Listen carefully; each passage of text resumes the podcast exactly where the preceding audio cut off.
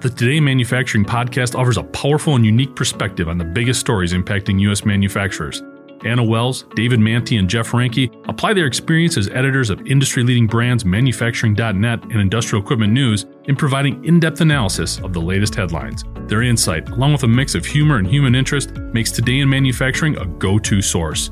Keep pace with supply chain challenges, electric vehicle developments, labor struggles, robotics, and more by listening, downloading, and subscribing to the Today in Manufacturing podcast.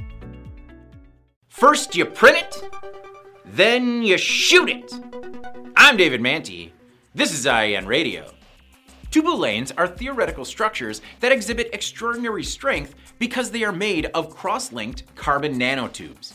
Researchers at Rice University's Brown School of Engineering recently 3D printed structures based on tubulanes, and they tested their strength the only way a red blooded American institution knows how.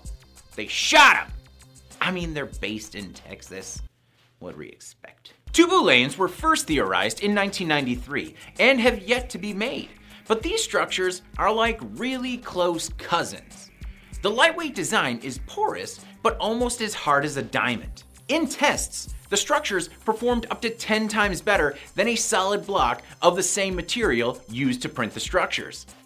When they shot a projectile at the blocks at 12,974 miles per hour, the tubulane like polymer structures stopped the bullet by the second layer with no significant damage to the structure. Bullets fired at the same speed cracked the entire reference cube.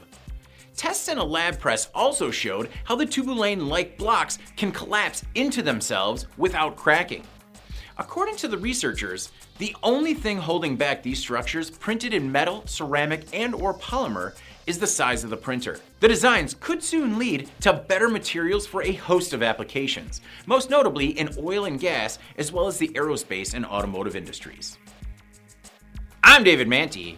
This is IEN Radio.